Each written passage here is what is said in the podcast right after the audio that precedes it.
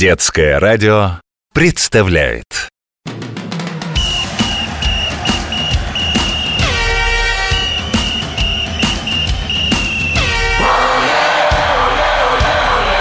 Спортивная программа. Арена ледовая, парни в коньках.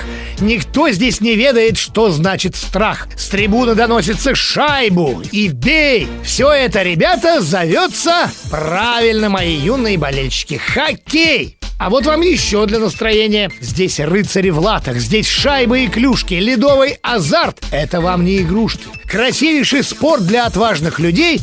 Вы все догадались, что это хоккей. С вами Захар, спортивный комментатор детского радио. Всем физкульт привет. Сегодня продолжим говорить о хоккее.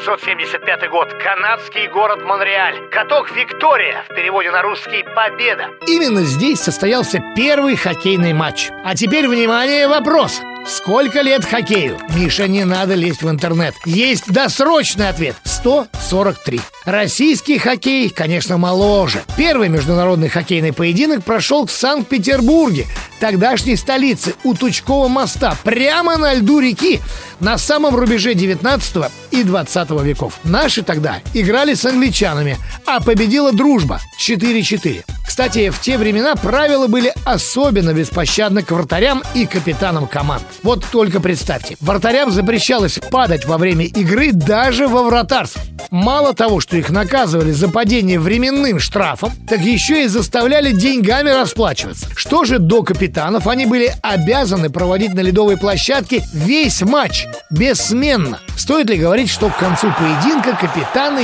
еле дышали и катались, опираясь на бортик. И это еще в лучшем случае. Ха, кто бы рискнул им тогда спеть «Капитан, капитан, улыбнитесь»?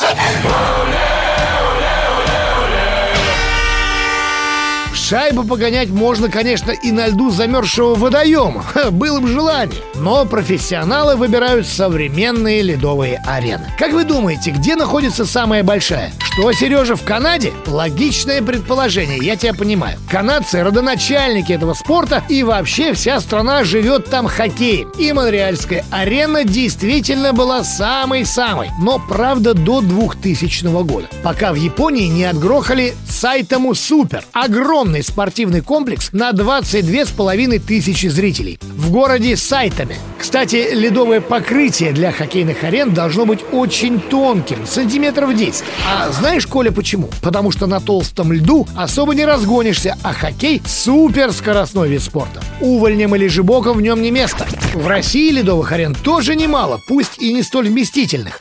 Много еще строится, а некоторые перестраиваются на современный лад. В сибирском и очень хоккейном городе Омске, например, сейчас под пристальным оком «Газпрома» реконструируется арена Омск и строится хоккейная академия «Авангард». Так что за будущее нашего хоккея лично я совершенно спокоен. Чего, кстати, и вам желаю. Вот сказал я про замерзший водоем и вспомнил о подледном хоккее. Ха, знаете, очень экстремальный вид спорта. Аквалангисты опускаются в прорубь, уходят подальше под лед и водят шайбу по нижней стороне кромки льда. То есть, ну вот э, с той стороны льда. Они, конечно, в теплых гидрокостюмах играют, но бррр, холодно ужасно. Хоккейный счет, конечно, не чита футбольному. 0-0 большая редкость. Но вот чтобы 92-0, знаете, а ведь и такое бывало. Этот счет вошел в историю мирового хоккея. Играли юношеские сборные Южной Кореи и Таиланда. Уже подсчитали, что тайский вратарь Бедолага вынимал шайбу из сетки своих ворот каждые 39 секунд. Да уж, совсем не третьяк. Если и дальше вспоминать хоккейные рекорды, предлагаю пройтись по самым славным. Марио Лемье, например. Канадский нападающий по кличке Супер Марио в одной игре ухитрился забить 5 голов пятью разными способами. Одна шайба влетела в ворота после дальнего броска, вторая была забита в силовой борьбе, третья с отличной передачей товарища по команде, четвертая со штрафного, а пятая в пустые ворота на самой последней секунде матча.